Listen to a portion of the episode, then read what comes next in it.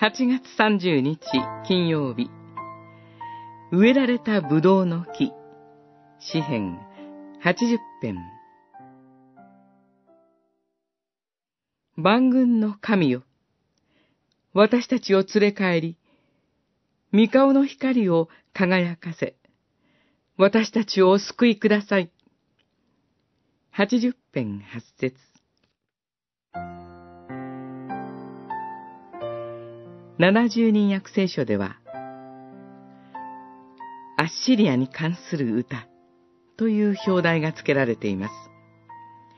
3節のエフライム、ベニヤミン、マナセは北イスラエルを代表する部族です。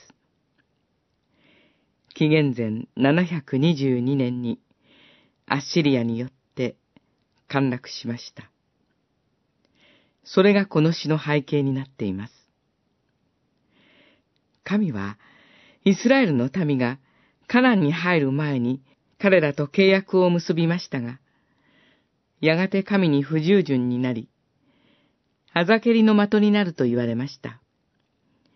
新明記28章37節それは、その言葉の通りになりました。9節で、イスラエルの民の象徴であるブドウの木を神が一方的にカナンに植えられたと賛美しています。すなわち、詩人はアッシリアによって陥落している状況の中で、一方的な神の恵みによって回復されるのを待ち望んでいます。契約を重んじられる主なる神を呼び求めて、詩人は神の契約に基づいて神の救いを望んでいます。神はご自身の主権をもって一方的に働かれます。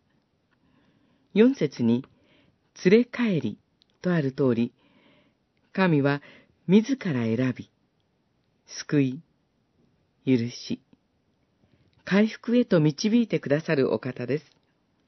その神が私たちの神となられました。神に栄光がありますように。